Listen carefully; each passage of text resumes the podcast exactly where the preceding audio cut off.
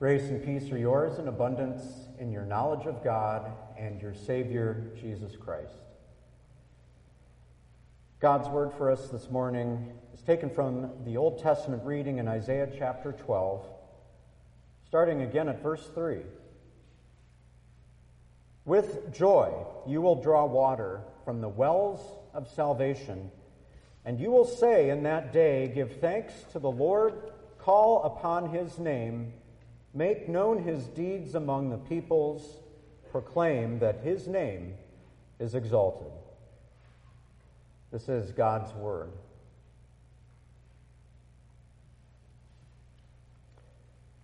Have you ever drawn water from a well? I don't mean with an electric pump. I'm talking about taking your bucket to the well, lowering it down, letting it fill, pulling it up. Today, we just turn a handle, water comes out. Back in the day, there was some work involved getting your water and taking it home. Now, that gives us a tiny bit of background on Isaiah's beautiful statement With joy you will draw water from the wells of salvation. It's a great image made greater by the circumstances into which it was first spoken. These words were expressed early in the career of Isaiah, at a time when Judah, the southern kingdom of God's people, had been conquered by the Assyrian Empire. In the first 11 chapters of the book, Isaiah had prophesied against his people and the nation's rulers condemning their failure to follow God's law, confronting their failure to take care of the widows, the orphans, the poor, and the immigrants. Isaiah prophesied of desolation and loss. And those prophecies came true. The prophet's call to repentance was ignored. And so, judgment had come in the form of invasion, occupation, and humiliation. And yet, directly into those circumstances, Isaiah offers this glimpse of future hope. With joy, you will draw water from the wells of salvation, and you will say, In that day, give thanks to the Lord. Call upon his name. Make known his deeds among the peoples. Proclaim his name is exalted. Now, those who were the first to hear these words would have known all about drawing water from wells. But the way this is stated by Isaiah would also have stirred memories of an annual ritual, an important part of the celebration called the Feast of Tabernacles was the festival of water drawing. In this ritual, every morning for a week, a young priest would take a golden pitcher to the pool of Siloam.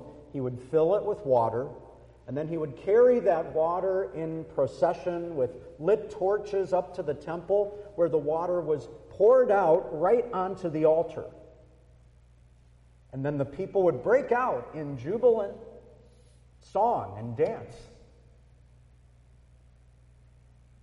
That ritual of water drawing was a reminder that God's presence is fundamental to human life. It's as fundamental as the water that springs up from the earth or falls from the sky. And Isaiah says that this water drawing leads directly to the proclamation of good news everywhere. The good news of God's salvation cannot be contained.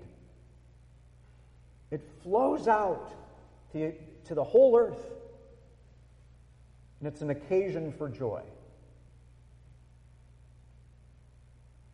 So, to review, God's prophet Isaiah shares a message of hope with people in horrible, humbling situations. And he could have shown up to say, I told you so.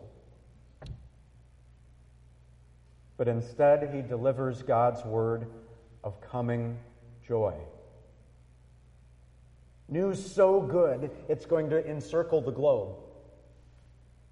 God is going to act specifically and decisively for the good of his people. Yet again, he will deliver.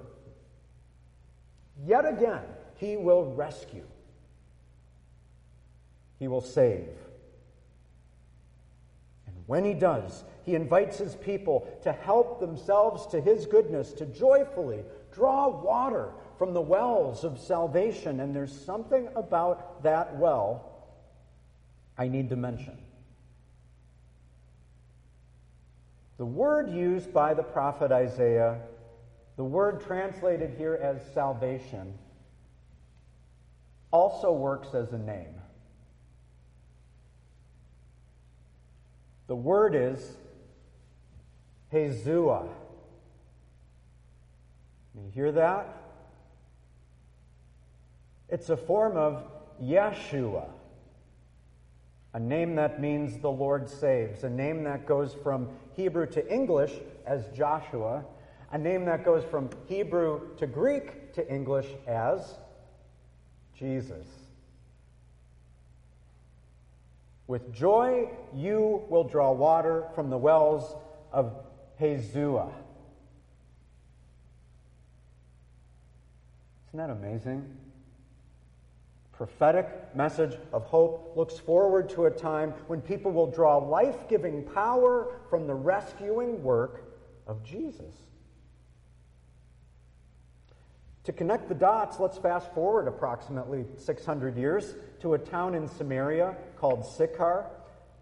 There we find Jesus sitting next to a well, talking to a Samaritan woman. And he's telling her about a water that he can give. And this is what he says Whoever drinks the water I give will never be thirsty. The water I give will become a spring of water gushing up inside that person, giving eternal life. With joy, you will draw water from the well of Hezua.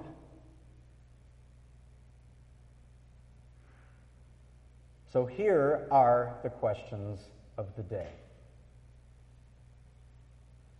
Are you joyfully drawing water from the well of Jesus' salvation? Do you know how to do that?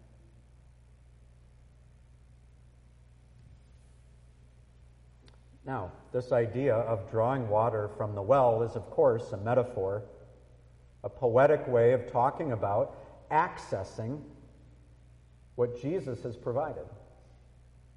And what Jesus has provided is a life source.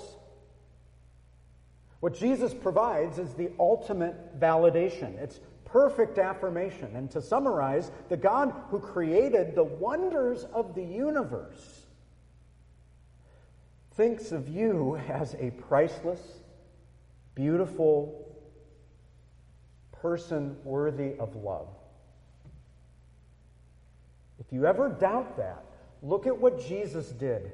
He took the test of life according to God's law, aced it, and with his death on the cross, transferred his A plus to your record so that it counts for you. He knows that you are failing. That's why he did it. And not only that, he rose from the dead to remove the world's greatest fear from your heart. Jesus' resurrection transforms our understanding of death, creating the expectation of a life that lasts forever, in which we are loved perfectly. This is the spring of water gushing up inside of a person Jesus was talking about. So again, I ask are you joyfully drawing water from the wells of Jesus' salvation? Do you know how?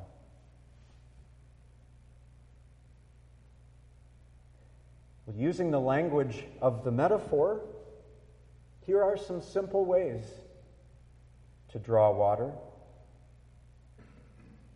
You send your bucket down into the water every time you read or listen to God's Word. You send your bucket down every time you think about what you read or heard in God's Word. You send your bucket down when you think your way through the gospel, which is the good news of what Jesus did for you by his dying and rising.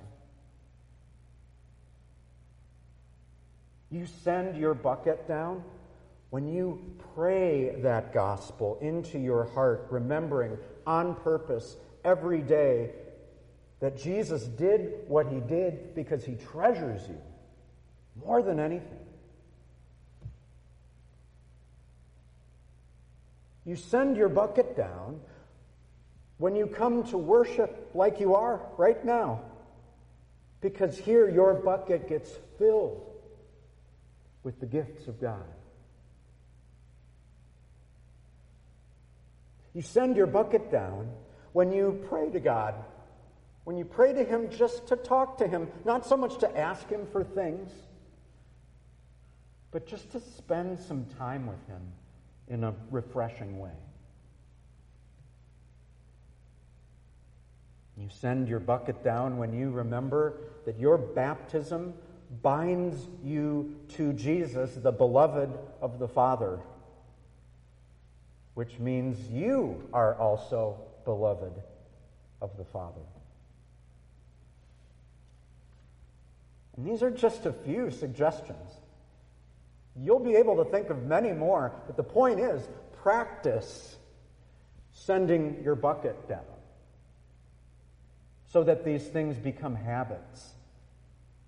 Help yourself to the water that Jesus gives, this water that turns into a gushing spring inside of you. You need this.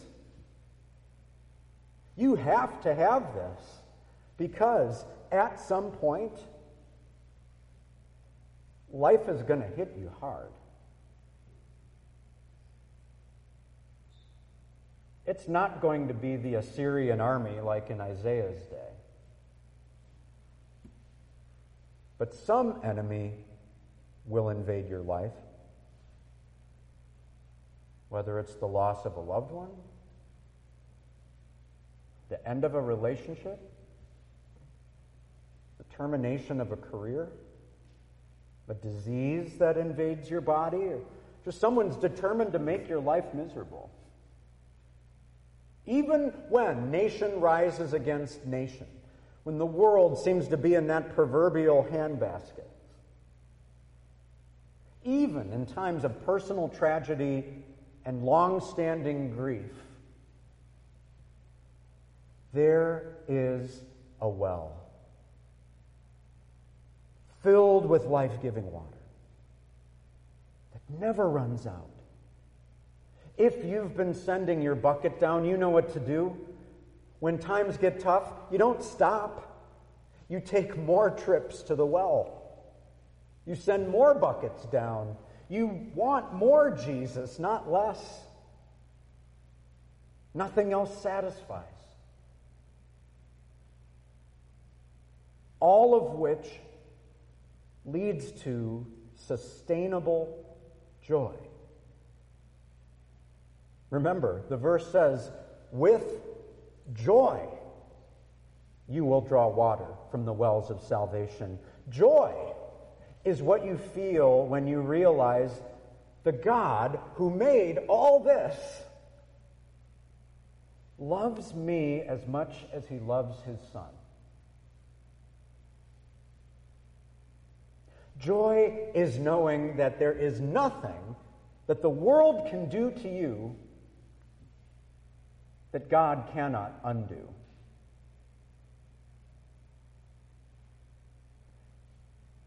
Don't you want that as a source for living?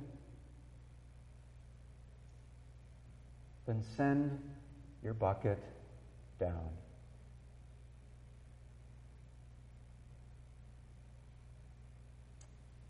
Let's pray.